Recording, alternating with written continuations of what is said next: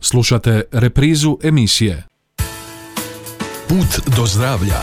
Informacije, savjeti i preporuke za zdrav život. Utorkom u 13.30. Jer zdravlje zaslužuje našu najveću pozornost.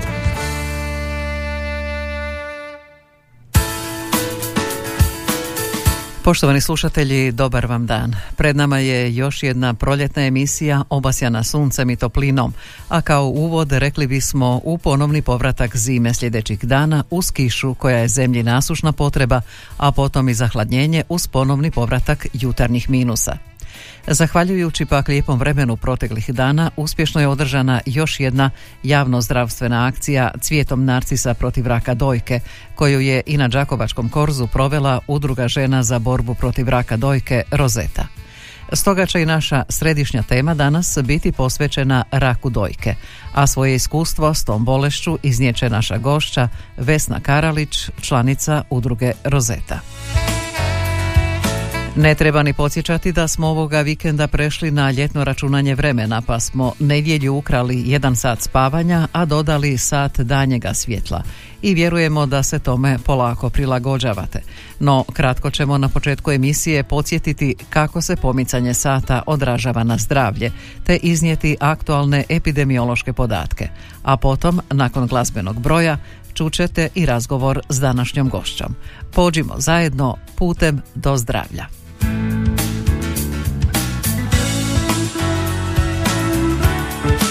Put do zdravlja. Iako se kazaljke pomiču samo za jedan sat, ova nagla promjena vremena može uzrokovati značajne poremećaje spavanja. Prijelaz na ljetno računanje vremena u ožujku posebice može dovesti do smanjenja količine i kvalitete sna. Završetak ljetnog računanja vremena u listopadu možda neće toliko poremetiti san, ali neki ljudi pogrešno pretpostavljaju da će dodatni sat spavanja smanjiti neispavanost jer su zapravo potrebne dugoročne prilagodbe spavanja. Studije su otkrile povezanost između prijelaza na ljetno računanje vremena i kratkoročnog rizika od srčanih udara, moždanog udara, prometnih nesreća, posjeta hitnoj pomoći i ozbiljnih poremećaja raspoloženja. Nedostatak sna uzrokovan pomicanjem sata može utjecati na razmišljanje, donošenje odluka i produktivnost. Manje negativnih učinaka na zdravlje povezano je s povratkom na zimsko računanje vremena. Ako se nakon prelaska na ljetno računanje vremena borite sa značajnom pospanošću tijekom dana, kratko drijemanje može biti od koristi. Drijemanje kraće od 30 minuta može povećati vašu budnost i istovremeno smanjiti umor nakon buđenja. Najbolje je da odrijemate u ranim poslijepodnevnim satima, kada većina ljudi osjeti pad budnosti. Izbjegavajte drijemanje kasno poslijepodne ili navečer, jer to može otežati noćni san, pogoršavajući neusklađenost vašeg rasporeda spavanja. Put do zdravlja. I evo nas kod najnovijih epidemioloških podataka, dakle podataka o kretanju koronavirusa u Osječko-baranjskoj županiji i na razini cijele zemlje. U posljednja 24 sata zabilježeno je 913 novih slučajeva zaraze virusom SARS-CoV-2, te broj aktivnih slučajeva u Hrvatskoj danas ukupno 8369. Među njima su 664 pacijenta na bolničkom liječenju, od kojih je 35 na respiratoru. Od posljedica koronavirusne bolesti preminulo je još 14 osoba. A kako je stanje u županiji? Od 262 obrađena uzorka pozitivna su 74 nalaza, a novopozitivne osobe imaju prebivalište na području Osijeka 35, Đakova 19, Belišća i Valpova po 3, Beli Manastiri Našice po 1, te općina Bizovac 4, Antunovac, Bilje, Čepin, Darda, Donja Motičina, Đurđenovac, Erdut i Semeljci po 1. Hospitalizirane su 34 osobe, od kojih je jedna u respiracijskom centru.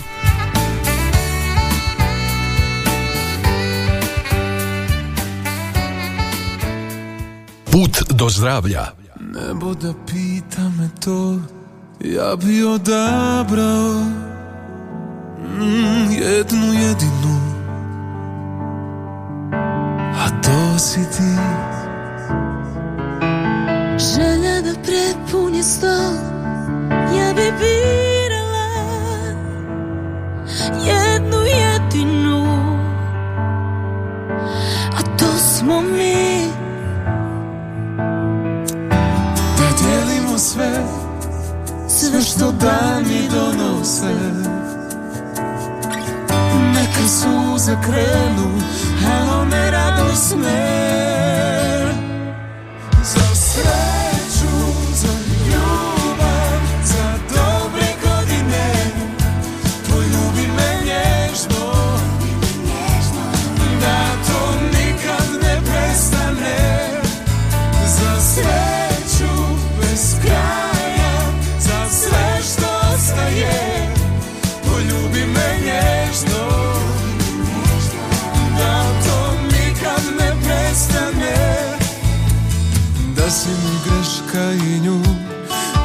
ponavljao Jer ti si jedina Žena za ovaj stih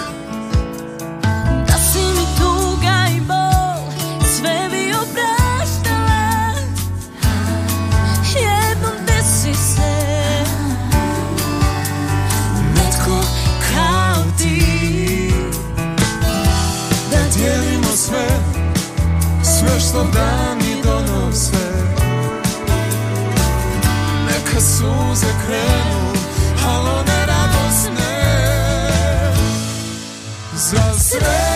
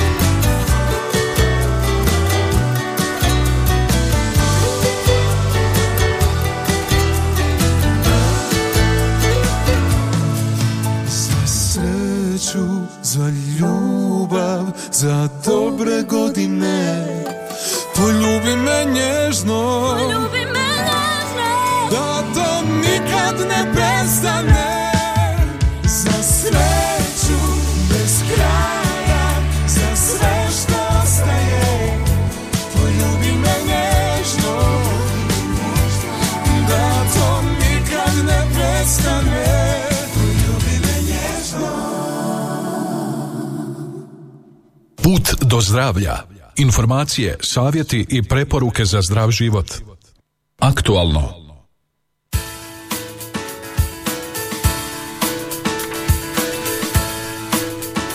I evo nas poštovani slušatelji kod najavljene središnje teme posvećene raku dojke.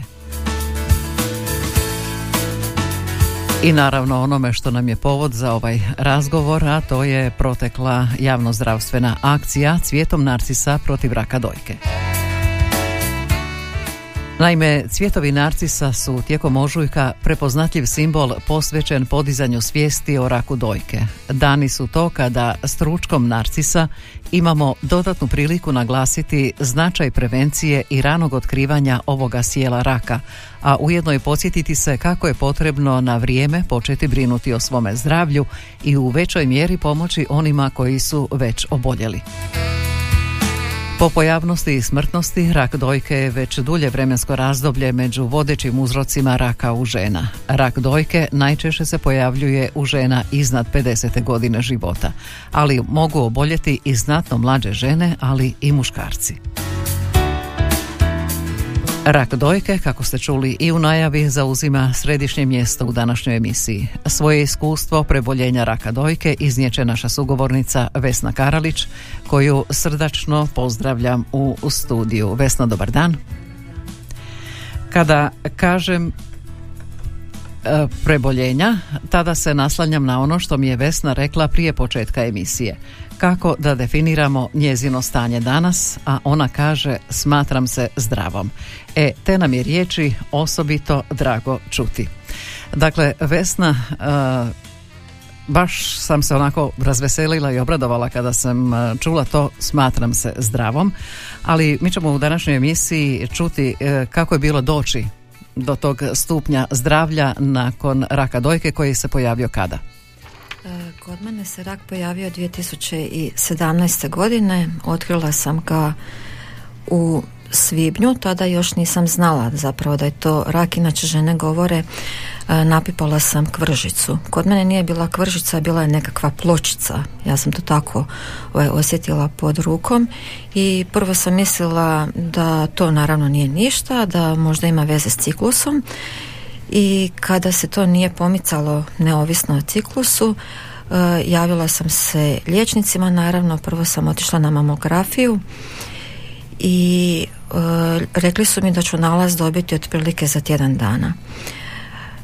E, no, isti dan su me zvali iz doma zdravlja, ovdje u Đakovu sam bila, zvali su me, ja sam otišla u vrt, to je bio ovaj lipanj, početak lipnja, bila sam u vrtu i kad sam se vratila u kuću vidjela sam pet propuštenih poziva i tada sam shvatila da je to ono što nisam htjela sebi priznati odmah. Nadala sam se naravno, kao što vjerujem da se svaka žena nada, dokle god ne dobije dokaz da je to bolest. E, javila, javila sam se u petak ujutro u dom zdravlja i dogovorila ultrazvuk odmah za ponedjeljak i taj ponedjeljak 5. lipnja mi je dijagnosticiran karcinom bio je veličine 2,5 cm otprilike i zahvatio je već i pet limfnih čvorova. E, ja sam tip osobe koji e, se bori i koji djeluje odmah i čim je radiolog rekao da je to karcinom i da moram hitno se javiti u Osijek, Sestra mi radi u bolnici u Osijeku na putu od njega do e, liječnice opće prakse. Nazvala sam sestru i rekla sam dogovori mi odmah, nađi mi nekoga, nađi mi e, kirurga, ja odmah to moram riješiti. E, dok sam čekala da me primi liječnica opće prakse, nazvala sam supruga i rekla u čemu je da je E, karcinom diagnosticiran i da se pripremi da ću doći kući i po njega da idem odmah za Osijek. Liječnica mi je naravno dala uputnice i isti dan ja sam e, završila u bolnici. Operirana sam dva dana poslije, dok su obavljene pretrage potrebne za operaciju. Idemo se vratiti na sami početak, kada ste napipali tu, kažete, Mhm. nešto Pločice. poput pločice. Da. Da. Što vas je na to e, navelo zapravo da prepipate i prekontrolirate svoje grudi? Slučajno ili Pa redovno, redovno e, prilikom tuširanja sam se pregledavala i e, nisam iskreno nikad mislila da ću imati da ću imati karcinom dojke, imala sam želučanih problema prije i onako nekad sam razmišljala uf, kako ti problemi traju želučani. E, da bi to moglo i liječnici su govorili da se naravno od gastritisa od tih silnih erozija koje sam imala po želucu da se to može razviti u karcinom. Pa sam mislila ako budem ja ta koja mora oboljeti od karcinoma da će to biti karcinom želuca ali evo drugčija je priča što je u tom trenutku prostrujalo kroz glavu? svašta Eh, Prvo je, teško mi je evo i sada gotovo nakon pet godina, dakle u lipnju će biti pet godina, prvo moja djeca, moja djeca su ovaj, i sad su mali, sad su sedmi, osmi razred, tada su bili e, treći i četvrti razred. E, prvo mi je bila misao što će biti s njima, naravno sa suprugom, E, onda sam počela razmišljati, razmišljati o tehničkim stvarima pa na putu do bolnice sam zvala ravnateljicu rekla ovaj, ja sutra ne dolazim u školu radim u školi tada sam radila u osnovnoj školi u Trnavi Pa sam nazvala kolegicu koju sam vozila na posao, ej, znači se za prijevoz, ja sutra te ne vozim, ja sam na putu za bolnicu. I te onako tehničke stvari. E, kad sam se vratila iz bolnice taj ponedjeljak po stvari naravno hrpa onih ženskih stvari. Ajmo oprati svaj ve- sav veš ajmo opeglati sve što se može prirediti djeci za školu i prirediti olakotne ono što mi je suprug tada već bio u mirovini pa sam znala da ovaj, će biti sve u redu ali ipak evo te neke naše majčinske e, stvari su naravno bile ovaj, prisutne ta briga. Ali sam e, od početka imala nekakvu nadu i od početka sam imala e, osjećaj da će sve biti dobro. I od samog početka sam rekla evo Bože u tvoje ruke predajem i ja ću dati sve od sebe i vjerujem da će biti dobro Po svemu sudeći bili ste vrlo pribrani unatoč Da. tako teškoj dijagnozi, možda pribranije od svih. Kako su onda? Da, da, da, da. E, kad sam rekla ovaj, mami, nazvala sam mamu, ona je počela plakati, onda sam rekla, daj, mamo, smiri se, pa bit će to sve dobro. E, imam tri sestre, e, jedna sestra isto mi je došla, pa me zagrlila i počela plakati, pa sam i njoj rekla, nemoj plakati, bit će sve ovaj, dobro, naravno suprug je bio u, u šoku, ali to isto podnio ovaj, smireno i tako kao ja na putu do bolnice. E, ovaj, kad sam rekla rekla sam i sve krvi i sve kru isto ovaj čujte ja imam karcinom moram sad za Osijek pripazite djecu dok se mi vratimo kad smo sjeli u auto njemu sam rekla e sad molim te ovaj, ne volim moje suze naravno ali rekla sam mu e sad ću se isplakati. Sad ću ispustiti iz sebe ovo sve uzbuđenje ovaj šok ovo sve što se nakupilo u tom kratkom vremenu i e, onda će mi biti lakše i neću više plakati evo obećajem ti dalje i ja sam se isplakala. I nakon mog plaća nije to bio oni histeričan plać nego samo evo onaj baš e, plać opuštajući plać e, koji nas oslobađa. Na neki način na radiju je zapjevao psihomodo pop. Sve će biti u redu. To je meni bio znak aha. To je to A djeci, koliko ste vi tada imali godina? 46 46 godina. Kako, kako ste djeci prenijeli to svoje stanje? Pa baš tako otvoreno. Evo ovoga, čujte djeco, ja imam e, karcinom, ja ću morat u bolnicu, idem sad odmah u bolnicu, ne znam hoće li me ostaviti u bolnici. E, evo, tata je s vama, e, mama će se operirati i to će biti dobro. Sve će biti u I redu. sve će biti u redu, da. Da, dobro i onda je evo došla, došla operacija, prošla operacija, kako Da. to izgledalo? Pa operaciju sam prošla, operirana mi je cijela dojka. E, kirurg me je pitao, e, odnosno upozorio me da postoji mogućnost da će biti operirana cijela dojka jer je tumor već, već bio dosta velik, a i proširio se. Izvađeno mi je 13 sliknih čvorova od kojih je pet bilo pozitivnih i e, upozorena sam da postoji mogućnost da će mi biti odstranjena cijela dojka. Ja sam rekla, ma uzmite obje, samo ako treba, samo da ja ozdravim.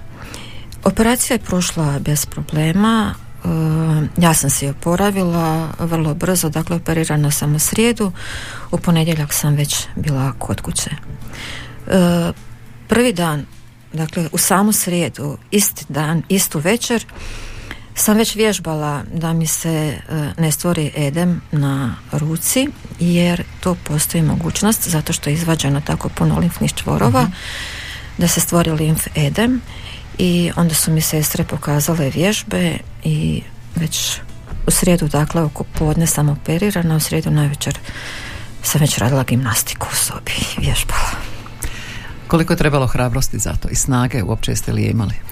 Nisam, račun, nisam razmišljala uopće o tome. E, to je vjerojatno jedna osobina moje ličnosti. E, da sam borac, da se ne predajem, da sam optimist.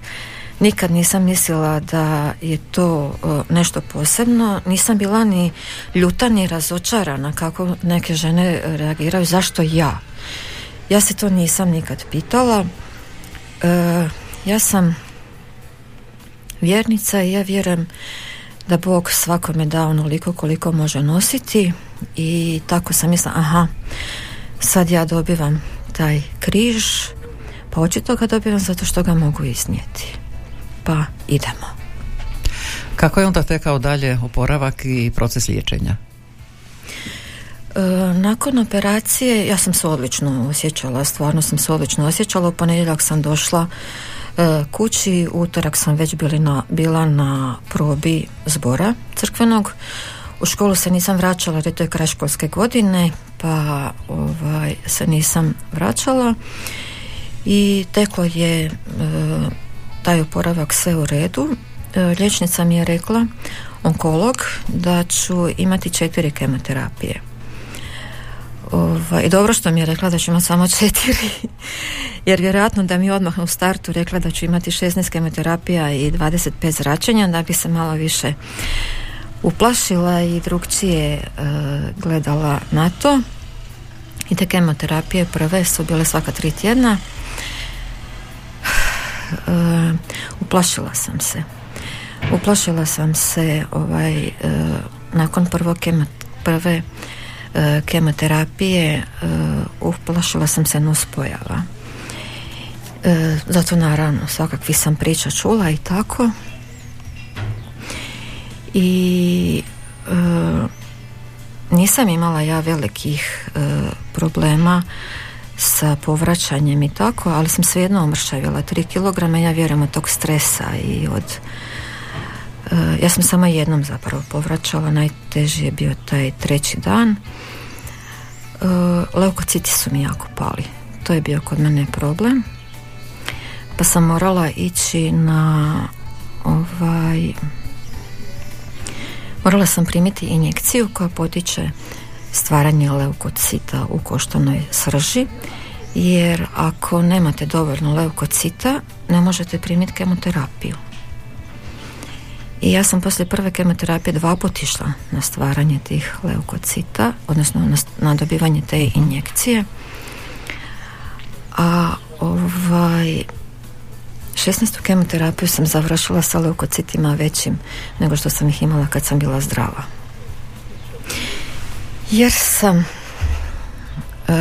odlučila se boriti mislim to sam od prvog starta ali sam vidjela i da kemoterapija ovaj, kod mene nije tako strašna i da ja puno svojim mislima odnosno svojim načinom razmišljanja mogu pridonijeti i svom općem stanju ali i svom fizičkom stanju svom uh tjelesnom stanju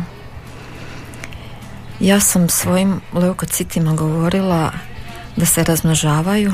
Ja sam koristila tehniku vizualizacije gdje e, razmišljamo, zamišljamo ono što želimo da bude.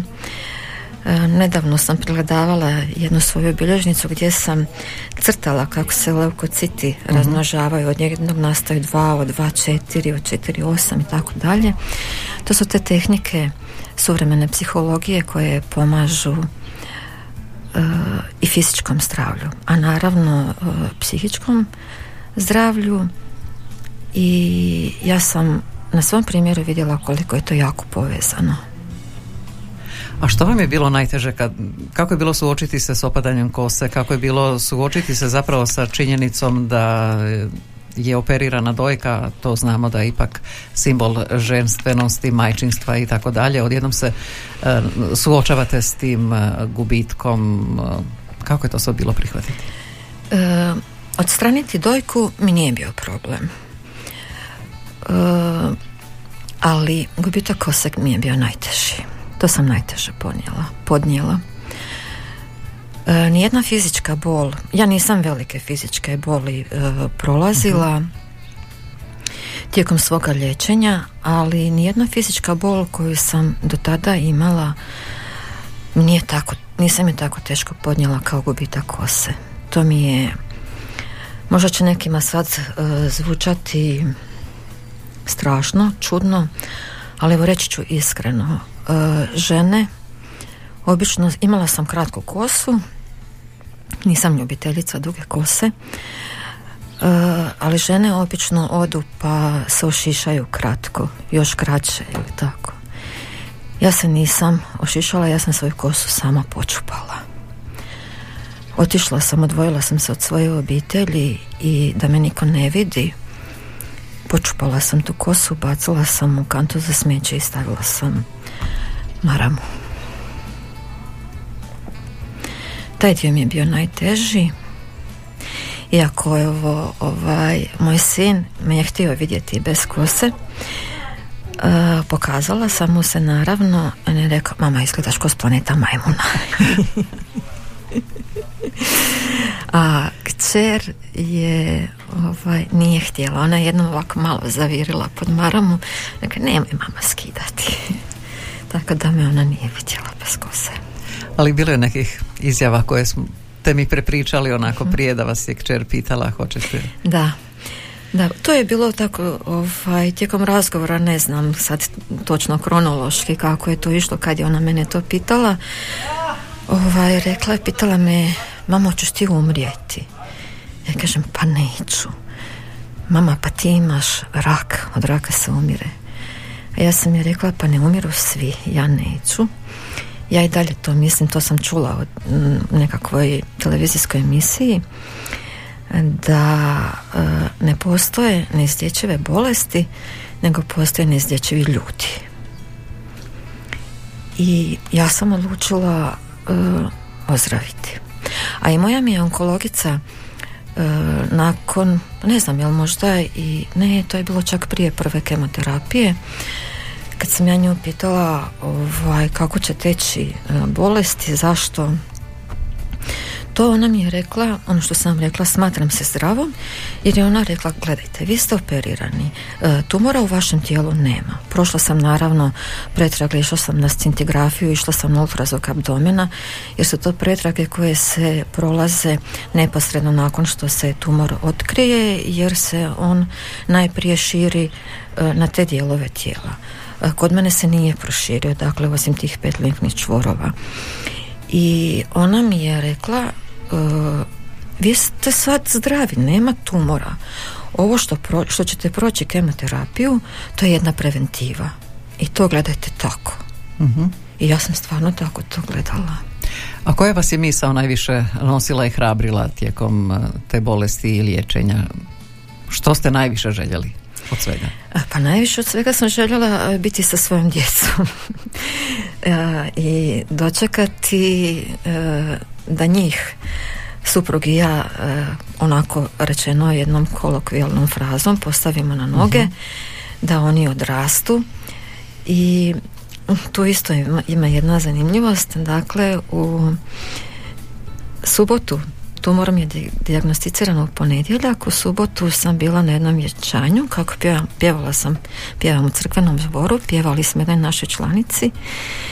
I na kraju ide blagoslov mladenaca i svećenik je izgovorio, izgovorio e, dočekali sinove sinova svojih. I ja sam onako sluteći nakon onih pet poziva da je to karcinom, onako se bi rekla, e dočekat ćeš sinove sinova svojih.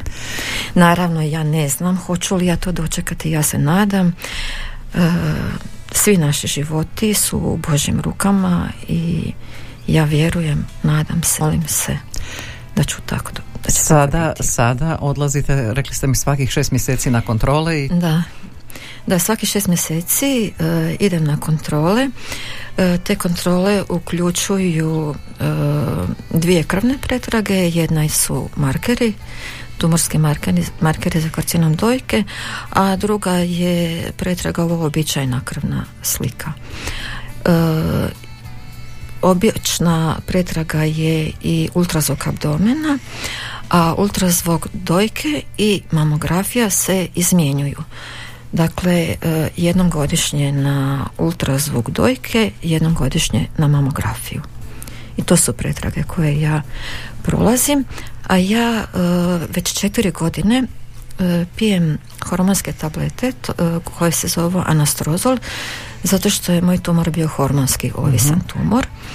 I morala sam nakon što sam prošla kemoterapije i zračenja morala sam odstraniti i jajnike i maternicu isto preventivno dakle zdrave dijelove tijela sam operirala jer e, se hormonski tumor često može javiti na maternici i na jajnicima. E sad, na početku sam vas najavila i kao članicu udruge Rozeta, dakle Da. udruga koja se već više od 20 godina bavi upravo e, prevencijom raka dojke i okuplja žene oboljele od raka dojke. Kako ste se našli u toj udruzi i koliko vam i kako pomaže? U udrugu sam došla prije prve kemoterapije, to je kod mene sve onako išlo ekspresno. E, zahvaljujući dobrim e, ženama, jako je puno dobrih ljudi bilo na mom putu i nepoznatih i onako nekad sam razmišljala Bog mi, kada mi Bog šalje anđele koji će me čekati i voditi kao što je bila e, gospođa Mirjana u bolnici koja je tada devet godina se borila sa tumorom. Ona me uputila u sve što će mi se dogoditi i u neke ovakve e, praktične stvari kao što su na primjer u školi sindikat i tako te stvari koje nam pomažu a e, moje dvije susjede koje sam ja jedva iz viđenja znala jer živim u Budrovcima ali sam iz Trizivojne i više sam onaj e, zatvoreni tip onako obitelj kuća uža obitelj, šira obitelj e, ne idem po kavama po selu. Tako da s, ti- s tim dvijema ženama se e, nisam prije družila ali one su me dočekale e, poslije mise kad su čule da sam ja ovaj, oboljela i rekle E, mi smo ti članice Rozete. Za Rozetu sam ja naravno znala, pogotovo zbog nebeskog hvalospjeva. Išla sam na koncerte redovito prije. Mi smo ti članice Rozete, hoćeš s nama. Naravno, hoću. I udruga mi je, e, odnosno članice udruge Rozete, Rozetice, su mi najviše pomogle psihološki. Taj osjećaj nisi sama. E, Neko drugi je prošao to što ti prolaziš. Pa vidi, prošle su one. To je jedna od mojih deviza. Ako mogu drugi, pa mogu i ja. I pogotovo kad neko, dakle, koji je prošao takvo iskustvo, kad kaže, aha, razumijemo mi tebe, razumijemo mi i kako je to bilo kad ti je kosa opala, razumijemo. Neke su žene imale problema, ja nisam, evo, Bogu hvala, eh, onih 12 kemoterapija koje se primaju svaki tjedan, eh, one utječu isto da, da kosa ne raste, ali i problemi s noktima. Mnogim ženama su se e, nisu to gljivice, ali kao nekakav nekakva tekućina, nekakav e, ružan osjećaj. e, vidjela sam to, pa je to bilo ružno. Ja to nisam, Bogu hvala, prošla. Dakle, sve ono što sam ja prošla, drugi su prošli i više. I e, ta stvar mi smo to prošli, vidiš, ovdje smo prije devet godina, te moje susjede tada, jedna je bila već, e, prošlo je pet godina od dijagnoze, a drugoj šest. I u udruzi sam čula 2 plus 2 nije uvijek četiri, to mi je jako važno. Onda taj prvi dan kad sam došla, sad malo ovako pričam s brda s dola kronološki, ali to su stvari, e, želim to pričati zbog žena koje će se možda uskoro prona- naći u ovakvoj situaciji ili trenutno prolaze, da se treba hvatati za pozitivne stvari, da treba gledati e, optimistično, Glavna sestra na torakalnoj kirurgiji u Osijeku taj dan kad sam došla e, dakle e, prvo sam bila na pregledu pa sam se vratila kući po stvari pa sam se onda ovaj, vratila u bolnicu ona je rekla e, žene dođu s dijagnozom isto jedna žena ozdravi druga žena umre jako puno ovisi o tome kako ćete se vi postaviti prema bolesti, a s obzirom kako vi to ekspresno i s kojim žarom i s kojom energijom ovaj, ste krenuli u rješavanje problema, uh, vi ćete ozdraviti. I naravno, ko ne bi zapamtio te riječi, ko se ne bi toga držao, ko ne bi uh, radio da to tako bude. I sada i vi sami nastupate prema ostalim ženama Da. koje dolaze poslije vas Da. u udrugu, jel tako? Da, ja sam pozivala i dok sam bila uh, krenula u udrugu, naravno bilo je sa mnom žena ovdje iz Žakova uh, koje su prolazile taj proces kad i ja. Uh, Pozivala sam u udrugu i govorila koliko meni udruga znači. Ali neke žene kažu ja ću doći u udrugu kad bude sve gotovo. Žene su zdrave, uh, prošlo je njihovo liječenje, ali nisu došle u udrugu.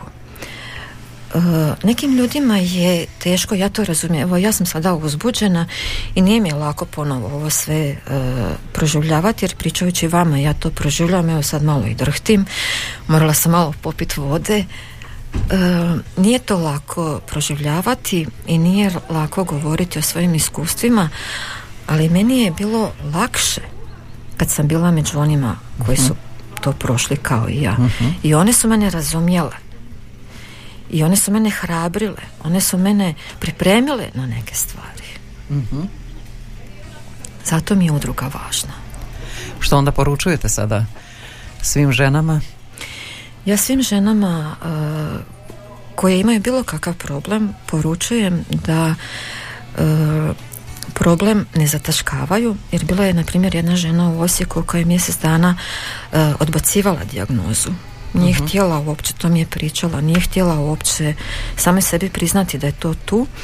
Dakle, e, poručujem svima da kad se problem pojavi, bilo kakav problem, da se e, krene u rješavanje problema i da se traži pomoć.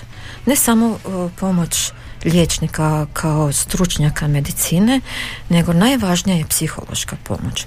Psihološku pomoć, ja sam imala sreću što sam je dobila u udruzi uh, i veliku psihološku, odnosno pomoć svakako sam imala od svog supruga i mojih sestara i jedne moje kume koja je mene nazvala protončica kao proton kao pozitivni dio atoma Uh, ona mene nazvala protončica. Onda smo se mi još dvije, tri moje prijateljice tamo utorkom smo primale kemoterapiju. Mi smo od odlaska na kemoterapije ovaj, pravile nekakav pozitivan doživljaj. Inače, vidite i sad kako sam obučena, nisam šminkarski tip, ali za kemoterapiju smo mi oblačile haljine, šminkale smo se, onda smo uvijek kupile nekakve hrane.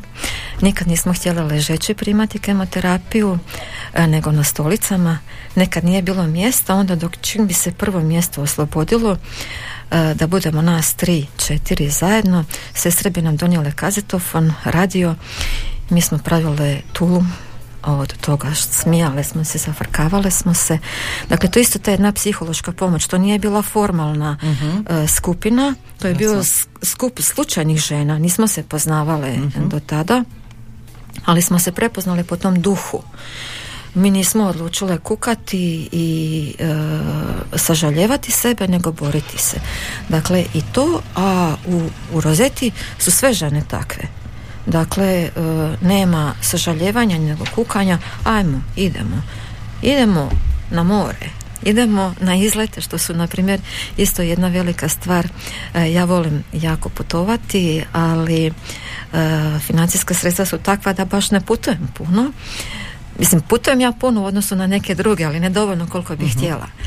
Ali evo, e, sa rozetom odlazimo i na putovanja i na izlete. E, I tu je isto jedna velika podrška. Dakle, svako sa svojim problemima. Neko ne može hodati, na primjer, te tablete koje ja pijem, one uništavaju kosti. Ja za sada nemam još problema, ali ima žena koje teže hodaju. Ali svejedno penju se po lici, po Kuterevu, kao što je bilo jesenas, kada smo išli u Kuterevo na Krk i na Rab. Lakše ti je, lakše je podnijeti te gobe koje nosi bolest. Naravno da bolest, iako sam ja to relativno lako prošla, ima te goba e, e, puno. Nisam ja tjelesno više ona vesna od prije pet godina, ali ja se ne dam. Ja sam krenula i u šetnju i u Bodrovcima mi već pet godina šećemo svaku večer i po kiši, po snijegu i po ledu. Ja sam krenula e, jer sam čula da šetnja i fizička aktivnost povećava broj leukocita. I e, tako da, kažem, ta nekakva to zajedništvo to je ono što daje snagu I evo tu moramo e, stati i završiti. Hvala vam najljepše što ste iznijeli ovako javno svoje iskustvo, osobito tu pozitivnu stranu Da. koja će vjerujem poticajno djelovati na mnoge koji se susreću, nažalost ili će se susretati s tim problemom sa bolešću raka dojke. Vidimo na vašem primjeru da je on itekako izlječiv i da se može pobijediti tu bolest, a prije svega taj pozitivan duh i vama što ste rekli vjera Da. koja Vjera, posebnu da. snagu daje. Da, e, vjera, evo samo za kraj, e, meni je jako, e, naravno, ja sam profesorica hrvatskog jezika i književnosti i čitala sam i e, knjige su mi jako pomogle, pogotovo knjiga kako umom izliječiti tijelo. Ja sam na svom primjeru dokazala, naravno, vjerujem u Boga, vjerujem u sebe, mislim i u, i u znanost, u medicinu. Te tri, ta Kao tri spoj. spoja, da, mislim da je to ključ rješenja. Ovaj, ta knjiga Kako umom izliječiti tijelo, u njoj sam saznala da mi svojim mislima utječemo na kemiju našeg tijela. E, rekla sam već, leukociti su mi bili veći nakon kemoterapije nego prije. Ja vjerujem u to da mi svojim umom, da mi svojim mislima možemo utjecati na to da i naše fizičko tijelo bude puno bolje, naravno sve uz Božju pomoć. Hvala lijepa još jednom. Evo, Hvala poštovani slušatelji, naša sugovornica nakon e, subotnje akcije Cvijetom narcisa protiv raka dojke bila je Vesna Karalić, žena koja je prije pet godina oboljela i evo uspjela, nadamo se, pobijediti karcinom dojke, članica udruge Rozeta, iznijela je svoja iskustva. A ko, kome zatreba a, kakav savjet Vesna i udruga Rozeta tu su, rado će podijeliti, a svima vama koji se susrećete s tom bolešću, evo preporuka je svakako da se učlanite u udrugu Rozeta. Članstvo je besplatno, naravno, da, Da, ne bi da. mislili da tu postoje nekakve obaveze, ali to je sigurno mjesto gdje možete dobiti i psihološku pod, potporu i sve drugo što je potrebno na putu izlječenja. Vesna, vama još jedno hvala, Hvala puno vama. uspjeha i puno zdravlja. Hvala također.